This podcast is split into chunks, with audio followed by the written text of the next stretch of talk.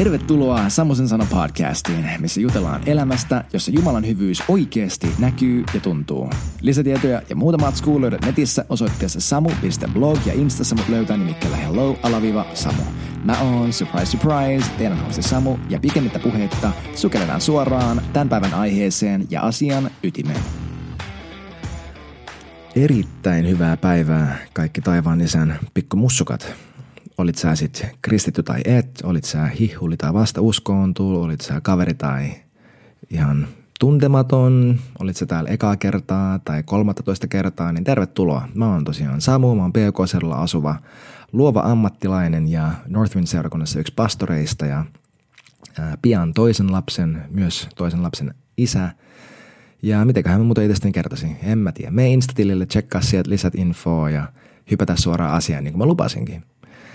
Me ollaan keskellä tällaista viesti-nimestä sarjaa, missä me ollaan käsitellyt sitä, että mitä ristillä oikeasti tapahtuu. Mikä on tämä evankeliumi, tämä ilosanoma, mistä puhutaan, mistä raamattu puhuu ja mitä sana, mitä kristityt heittelee ympäriinsä, että ilosanoma, evankeliumi, mitä se oikeasti tarkoittaa, mitä ristillä tapahtuu. Me ollaan käyty läpi, ähm, no mä, oon nyt, mä en muista monessa jakso tässä on tätä viestisarjaa, olisiko kuudes tai kahdeksas tyyliin, missä me ollaan käyty läpi monta eri kulmaa tähän. Keskiössä ehkä on ollut se, miten Jeesus poisti ei vaan jonkin näennäisen taakan meidän selästä tai jotenkin täytti jonkin lakipykälän, jotenkin kelpuutti meidät, vaan miten tämä oli Jumalan suunnitelma niin aikojen alusta asti, kun hän tiesi, että ihminen tulee lankemaan. Että oli hänen suunnitelma, että Jeesus tulee ristillä, kuolee meidän puolesta. Ei vaan, jotta me jotenkin kelvattaisiin Jumalalle, vaan koska Jumala rakasti meitä niin paljon, että Jeesus vapaaehtoisesti, lähet, että Jumala lähetti itse itsensä Jeesuksen muodossa vapaaehtoisesti ostaakseen meidät takaisin itselleen. Koska synti ei ole joku kiva pahe, mitä ei vaan saisi tehdä, koska sitä ei saa tehdä, vaan synti on itse asiassa kuolema. Synti erottaa meidät Jumalasta, Jumala on elämä, ja kun me ollaan irrallaan elämästä, niin mitä sitten seuraa? Kuolema. Ja viime jaksossa me puhuttiin yhteydestä, miten Jeesuksen – rist, ristin työn keskiössä ähm, oli, että me saataisiin iankaikkinen elämä. Ja iankaikkinen elämä ei ole se, että me päästään jonain päivänä taivaaseen. Vaan Jeesus sanoi ähm, Johanneksen 17. luvussa, että iankaikkinen elämä on tuntea isä. Se on saada yhteys Jumalaan. Ja Jumala kuoli ristillä meidän puolesta sovit, sovittaakseen meidät itse itseensä, jotta meillä olisi täys yhteys hänen kanssaan. Mutta ei vaan yhteys hänen kanssaan, vaan meidän toistemme kanssa – että kaikki meidän ihmisten väliset konfliktit, kaikki riidat, kaikki erimielisyydet, kaikki sodat, rasismi, kaikki, vastaus tähän kaikkeen on oikeasti risti.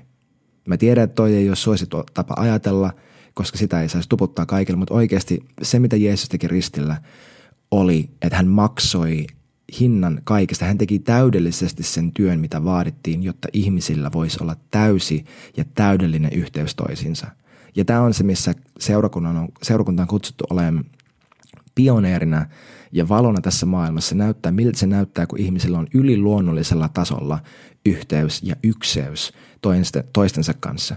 Missä me ei kilpaile, me ei olla vaan niin joukko yksilöitä, tällaisia individualistisia yksilöitä, jotka kaikki hakee oma asiansa. Me tullaan sunnuntaisin yhteen ja leikitään seurakuntaa, vaan että me ollaan oikeasti yhtä ruumista. Me ollaan Kristuksen ruumis maan päällä. Meillä on yliluonnollinen yhteys toisemme ja perhekulttuuri, kuuluvuuden kulttuuri ja ilmapiiri, joka menee menee niin kuin numeraalisten rajojen yli. Tiedätkö, kun perheessäkin, jos sulla on niin kuin yhtäkkiä sata ihmistä perheessä, niin se ei enää tunnu perheeltä. Mutta kun perhe, Jumalan perhe maan päällä ei ole vaan fyysinen asia, vaan se on hengellinen todellisuus, että hän on meidän isä ja meillä on hänen perhettä. Niin koska se on hengellinen todellisuus, niin se ylittää kaikki fyysiset rajat. Ja mä uskon, että me ollaan tulossa aikaan Suomessakin, missä me nähdään tuhansien ihmisien seurakuntia, missä on yliluonnollisella tavalla perheyhteys.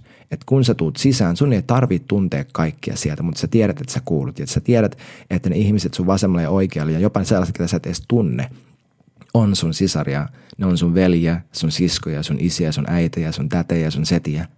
Ja että on yliluonnollinen todellisuus. Me nyt vähän kerrattiin pitkän kaavan kautta ja tuossa oli jotain uuttakin kaamaa, mitä mä ole teille vielä puhunut, ää, mutta toi oli tärkeää.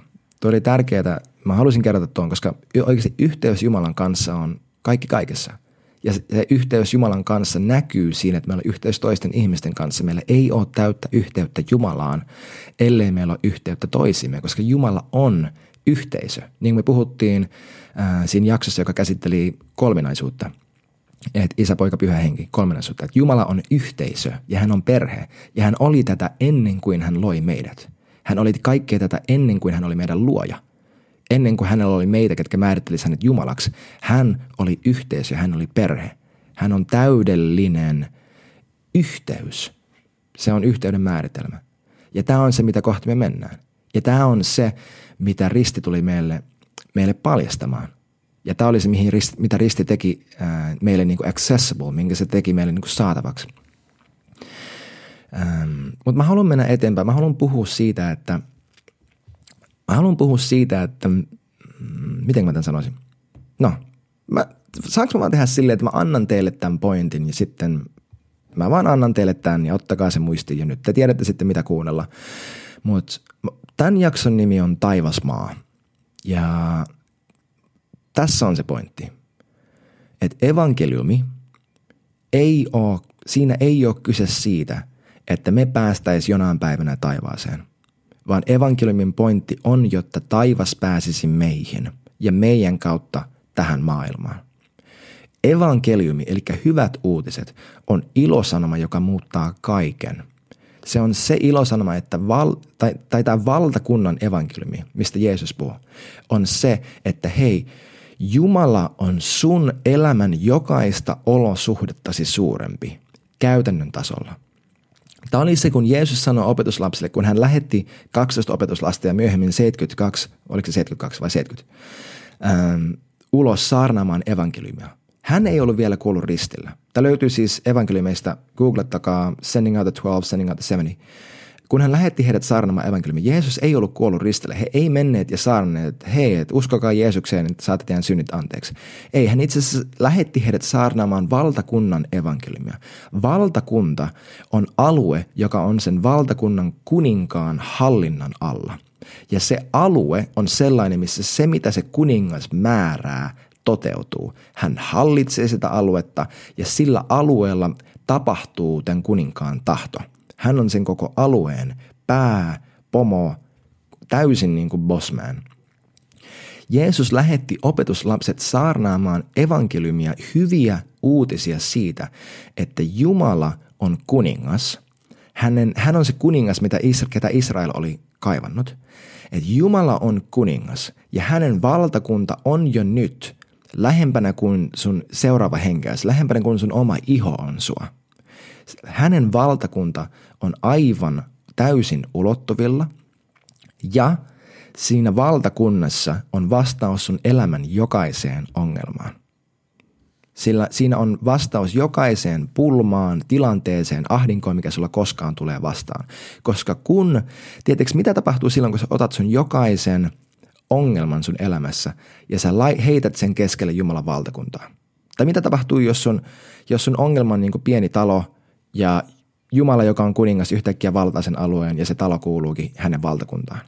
Siinä talossa tulee tapahtuun sen kuninkaan tahto, koska se on nyt hänen valtakunnansa kuntansa piirissä. Jeesus sanoi, että ää, tuolla Matteuksen evankeliumin 24. luku, että kun hän puhui lopuajoista, että milloin loppu tulee, milloin Jeesus tulee taas takaisin. Hän sanoi, että mä, mä luen 24 ja 14 Matteuksen evankeliumi. Tämä valtakunnan evankeliumi julistetaan koko maailmassa todistukseksi kaikille kansoille ja sitten tulee loppu.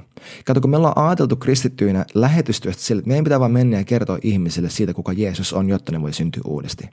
Mutta kun toi ei ole totta, se on osa siinä, että Jeesus tuli ja kuoli meidän syntien puolesta, jotta me voitaisiin syntyä uudesti. Toi on kaiken niin kuin keskiössä ja lähtöpiste.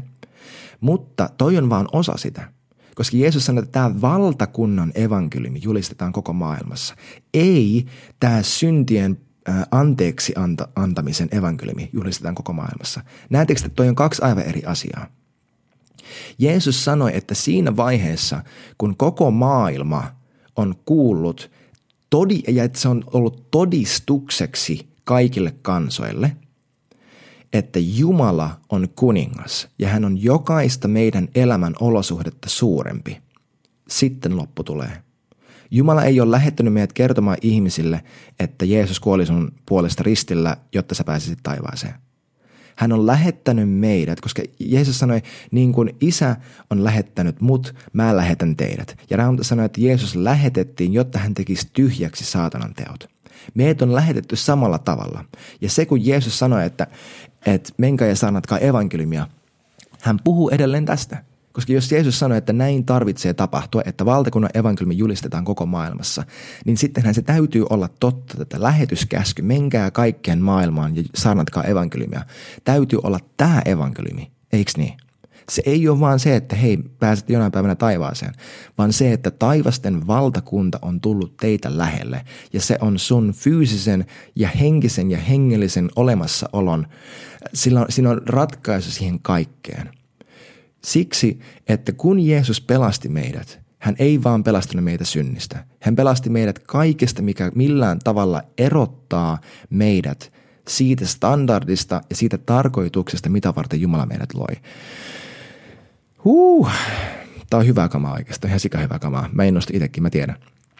Mutta tämä kreikankielinen sana sozo, mikä käännetään pelastaa ja pelastus, niin tämä ei vaan tarkoita sitä, että sut on jotenkin nipin napin hyvitetty, kelpotettu, isketty, isketty papukaijamerkki päälle, hyväksytty leima. Sozo on kokonaisvaltainen pelastaminen. Se tarkoittaa, että sut on, sut, sut on armahdettu, sut on sovitettu, sua pidetään turvassa, sut on fyysisesti parannettu, että sulla on rauha. Tiedätkö, se käsittää sun elämän jokaisen osa-alueen. Pelastus ei ole se, että sä synnyt uudesti ja saat sun synnit anteeksi. Pelastus on se, että kaikki ahdinko ja kipu ja kärsimys ja kaikki synnin efektit sun elämässä – poistuu ja sen tilalle tulee hänen todellisuus, joka on vähintään yhtä hyvä kuin se, mitä ihminen nautti Jumalan kanssa puutarhassa. Me tiedät, että me eletään maailmassa, missä meidän ympärillä on kaikenlaista sekamelskaa ja että, ja että tässä maailmassa tulee vastaan ahdinkoa ja Jeesus lupasi, että tässä maailmassa teillä tulee olemaan ahdistusta. Se on itse asiassa lupaus ja myös vainot on lupaus, minkä Jeesus itse sanoi. Mutta sun henkilökohtainen tila, henki, sielu, ruumis, tulee vastata Jumalan tahtoa sun elämälle. Tämä on se, minkä takia Jeesus kuoli. Hän kuoli, jotta sä olisit pelastettu henki, sielu ja ruumis täysin. Mä haluan käydä noin kolme osa-aluetta läpi. Mä tiedän, että mä en ole vielä ennen, tai ainakaan muistaakseni edes puhunut teille siitä, että ihminen, mä uskon ainakin näin, ja mä uskon, että Raamattu myös puhuu tästä. Me mennään varmaan myöhemmin tähän lisää, mutta mä selitän hyvin lyhyesti, että ihminen, sä et ole sun ruumis. Raamattu puhuu siitä tosi selkeästi, koska se Raamattu jopa sanoo, että ilman henkeä ruumis on kuollut. Sä et ole sun ruumis. Ja sä et ole myöskään sun sielu. Eli sielu, missä on sun sydän, eli missä sun tahto ja sun ajatukset ja sun tunteet kohtaa. Missä henkimaailma vaikuttaa, missä sä ajattelet. Koska mä en usko myöskään siihen, että ajatukset on vaan täysin fyysisiä jotenkin elektro, niin kuin elektronista toimintaa, sähkötoimintaa sun aivoissa. Mä en usko siihenkään, vaan mä uskon, niin kuin me ollaan muistaakseni mainittukin aiemmin, että kaikki mitä fyysisessä maailmassa tapahtuu, tapahtuu siksi, että hengessä tapahtuu jotain, koska Raamattu puhuu suoraan siitä, että se mitä on luotu, on luotu näkymättömän pohjalta. Ja mä uskon, että se ei mene niin, että kun sun fyysisessä ruumissa tapahtuu jotain, niin hengessä tapahtuu jotain. Mä uskon, että kaikki virtaa ylhäältä alaspäin hengestä. Eli se et ole sun ruumissa, et ole sun sielu, vaan sä oot henki. Sä oot henkiolento, jolla on sielu ja joka asuu ruumiissa. Mä tykkään ajatella sielua niin hengen ja ruumiin siltana tietyllä tavalla. Se on se päättävä tekijä, mikä, mikä päättää sen, että kuinka paljon hengen todellisuutta näkyy sun fyysisessä todellisuudessa. Mutta mennään ne kolme nopeasti läpi ja mä selitän, että mitä se tarkoittaa, että on pelastettu henki, sielu ja ruumis. Hengissä se tarkoittaa sitä, että Jeesus maksoi hinnan, jotta me voitaisiin syntyä uudestaan ja olla täysin vapaa synnistä. Koska synti on se keskein, ja synti ja ero Jumalasta on se keskeisin ää, piinaava tekijä ihmisen hengellisessä todellisuudessa ilman Jeesusta. Mutta roomalaiskirja 8, 1 ja 2 sanoo, että nyt, eli nyt kun Jeesus on tullut ja kolmeen puolesta. Nyt ei siis ole mitään kadotustuomioita niille, jotka ovat Kristuksessa Jeesuksessa, sillä elämän hengen laki Kristuksessa Jeesuksessa on vapauttanut meidät tai sinut synnin ja kuoleman laista. Että hän on vapauttanut meidät synnistä ja hän on vapauttanut meidät kuoleman laista. Ja eka korintolaiskirja sanoi luvussa 6 näin, että hän, joka yhtyy Herraan, joka on tullut yhdeksi Jeesuksen kanssa hänen kuolemassa hänen ylösnousemuksessa, niin kuin Paavali kirjoittaa roomalaiskirjassa. Että hän, joka yhtyy Herraan, on yksi henki hänen kanssa. Että susta ei ole tullut vain parhaat kaverit Jumalan kanssa, et ole jotenkin niin kuin hänen jotenkin kamuu tai jotenkin vaan päässyt läpällä sisään ovesta hänen pihapiiriin, vaan sä oot yksi henki hänen kanssaan. Ja kolossaiskirja sanoi vielä näin, että hän on pelastanut, Jumala on pelastanut meidät pimeyden vallasta ja siirtänyt meidät rakkaan poikansa valtakuntaan. Hänen, jossa meillä on lunastus, syntien anteeksi saaminen. Ja toi onkin vähän mun aasinsilta seuraava osioon. Nimittäin se, että sä oot saanut sun synnit anteeksi, on tehnyt mahdolliseksi sen, että Jumala pystyy siirtämään sun elämän täysin sieltä pimeyden vallasta hänen poikansa valtakuntaan. Tämä tarkoittaa sitä, että, että kaikki sun elämän osa-alueet sun sielun maailmassa, missä vallitsee mitään pimeyttä, ja ei, ei vain sielun, vaan myös fyysisesti, missä vallitsee pimeyttä, niin hän tahtoo tuoda hänen valtakuntansa jokaisen niistä tilanteista, koska jo hengessä sä oot siirretty Jumalan, hänen rakkauden pojan valtakuntaan. Tämä tarkoittaa, että sun sielun maailmassa sitä, että Jeesus maksoi ristillä hinnan, jotta sulla olisi täysi rauha, täysi ilo, täysi lepo, sä et joutuisi kilpailemaan muiden ihmisten kanssa, sulla olisi täysin rakastettu olo ja Jumalan – hyvyys, hänen viisaus, rakkaus, hänen rauha, hänen ilo. Nämä asiat, mitä kaikki ihmiset maailmassa haluaa. Jeesus maksoi hinnan siitä, että meillä olisi kaikki se. Hän täyttää meidän sydämen jokaisen kaipuun ja tarpeen. Ja ei vaan tarpeet, vaan myös tahdot. Psalmi, 100, äh, Psalmi 37 sanoi, että kun me tehdään Jumalasta meidän ilon ja meidän ihailun kohde, niin hän täyttää meidän sydämen jokaisen kaipuun. Mä en muista, miten se menee tarkalleen suomeksi. Mulla ei nyt tässä suomenkielistä raamattu eessä.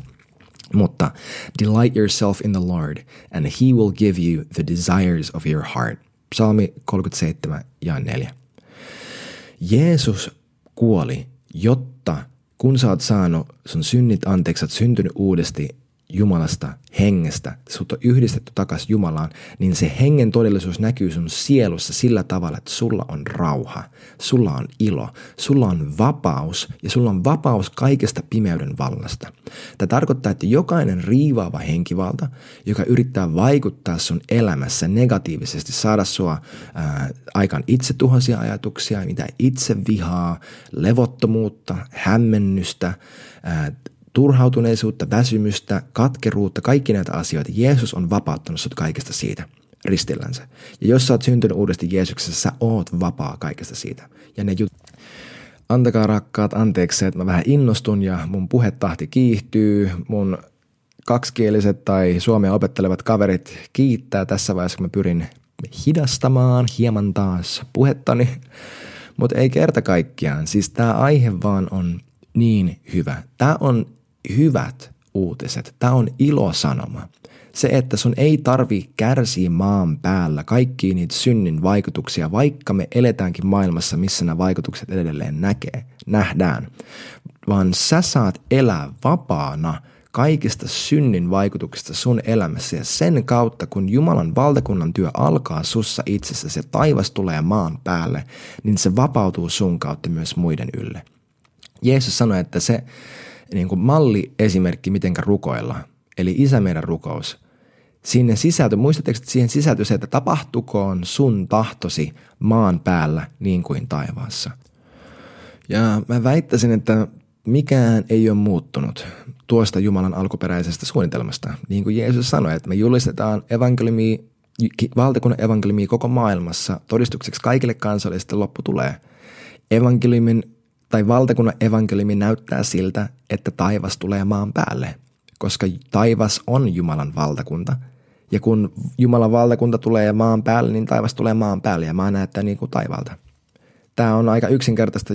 Valtakunnan evankeliumin julistaminen näyttää vaan siltä, että missä ikinä sä näet, tunnet, aistit, haistat, maistat mitään, mikä ei ole niin kuin se olisi taivaassa, niin sä muutat sen. Jeesuksen nimessä ja pyhän hengen voimassa ja sä tuot taivasta maan päälle. Mennään tohon myöhemmin lisää, mutta seuraava osio ruumis, eli sun fyysinen olemus. Jeesus ei kuollut vaan, jotta sä saisit sun synnit anteeksi ja sulla olisi yhteys Jumalan kanssa, eikä vaan siksi, että sulla olisi ilo ja rauha ja vapaus pimeyden vallasta sun tunnemaailmassa ja sun ajatuksissa ja että sulla olisi selkeys ja kaikkea, vaan hän myös kuoli kaiken sairauden puolesta. Kyllä, mä oon sellainen Jeesus hihuli, joka uskoo, että kaikki sairaus on saatanasta. Se koskee päänsärkyä, jossa tällä hetkellä sitä kärsit. Se koskee flunssaa, joka tulee keväisin ja syksyisin. Se koskee allergioita. Se koskee kaikkea sellaista, mitä me ajatellaan normaaliksi. Koska evankeliumeissa ja jopa apostolien teoissa uudelleen ja uudelleen ja uudelleen sanotaan, että he toi kaikki sairaat ja henkiä riivaamat ja Jeesus paransi kaikki. Yhdessä kohtaa tai peräti useammassa kohtaa jopa sanotaan, että Jeesus paransi kaikki, kenellä oli tarvetta. Että vaikkei se ei olisi edes mikään tällainen ää, niin kuin varsinainen vaiva, että jos se oli vaan, tai että jo, jos ei se ollut edes sairaus, vaan oli vain jokin tarve, niin Jeesus paransi ne. Mä haluan lukea teille Jesajan kirjasta luvusta 53, jakeesta kolme eteenpäin. Tämä on tämä Messias-profetia, kuuluisa pätkä Jesajan kirjasta.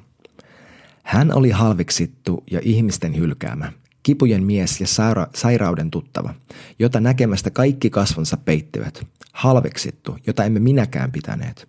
Mutta totisesti meidän sairautemme hän kantoi, meidän kipumme hän kärsi. Me pidimme häntä rangaistuna Jumalan lyömänä ja vaivaamana, mutta häntä haavoitettiin meidän rikkomustemme tähden, runneltiin meidän pahojen tekojemme tähden. Rangaistus oli hänen päällään, että meillä olisi rauha, ja hänen haavojensa kautta meidät on parannettu. Sut on parannettu jo nyt Jeesuksen ristintyön kautta.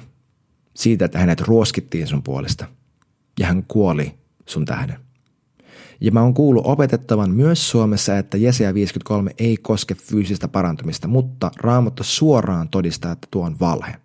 Koska Matteus 8 ja 17 sanoo kohdassa, missä Jeesus parantaa sairaat, että hän teki tämän täyttääkseen tämän profetian, että hänen haavojensa kautta meidät on parannettu. Matteus itse suoraan yhdisti fyysisen parantumisen tähän Jesajan kirjeen paikkaan.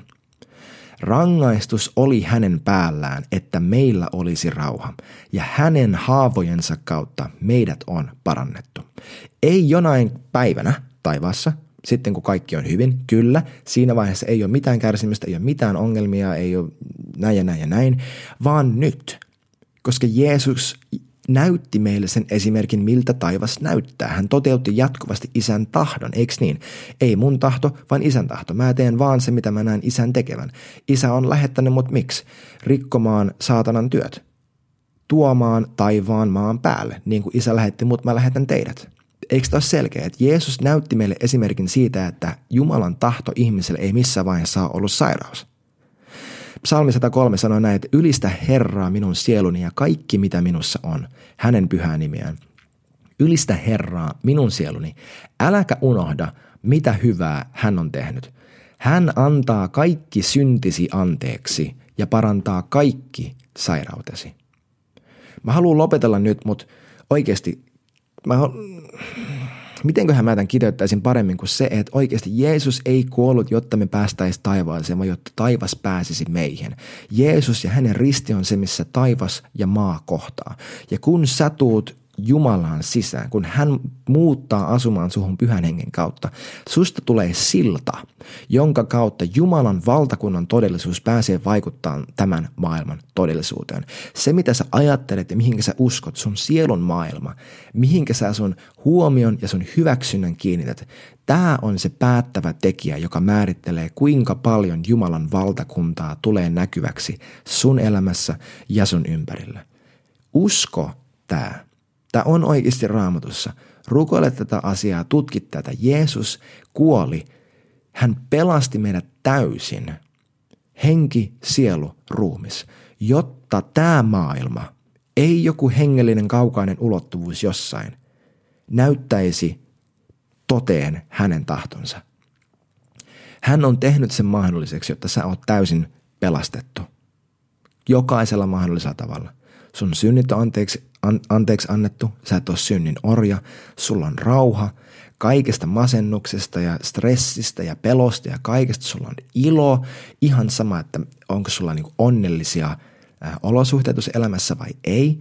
Henkivalat ei pääse vaikuttaa sun elämään tai sun perheen elämään, koska te valitsette hänen pelastuksia ja vapauden. Ja sut on pelastettu sellaisella tavalla, joka koskettaa sun fyysistä ruumista, että sä et oo ensi keväänä flunssakierteessä. Että sä et kärsi migreeneistä, että sä et enää tarvii niitä allergialääkkeitä. Että sä et enää joutuisi käydä sairaalassa sen taudin takia. Tiedäks, mullakin on tällä hetkellä mun fyysisessä ruumiissa asioita, mitkä ei täysin vastaa Jumalan tahtoa, mutta mä oon vaan päättänyt, että mä en jää niiden alle. Koska Jumala ei tarkoittanut, että mulla koskaan olisi niitä sairauksia tai vaivoja. Siispä mä vaan julistan mun fyysiselle olemukselle Jumalan todellisuutta, kunnes se näkyy. Tämäkin on iso aihe ja ehkä se on opetettu aivan täysin vastoin, jos on. Mä pyytäisin anteeksi, mutta mulla ei mitään anteeksi pyydettävää, koska tämä on totuus. Mutta mä haluan puhua tästä lisää myöhemmin. I hope you'll stick around for it. Mä siunaan sun tätä viikkoa sillä, että sä oot tietoinen siitä, että Jumalan tahto sua kohtaan on sun elämän jokaisella osa-alueella täydellinen. Koska hän rakastaa sua täydellisesti ja Jeesus kuoli, että sä olisit täysin pelastettu. I'll catch you guys later. Bye. Se oli hei kuulkaa siinä tämän jakson osalta ja kiitos, että sä olit mukana. Lisätietoja ja muuta matskua löytyy tosiaan netissä osoitteessa samo.blog ja mut löytää Instassa nimikkeellä hello-samo. Muistakaa laittaa hyvä kiertämään ja siunattua loppuviikkoa.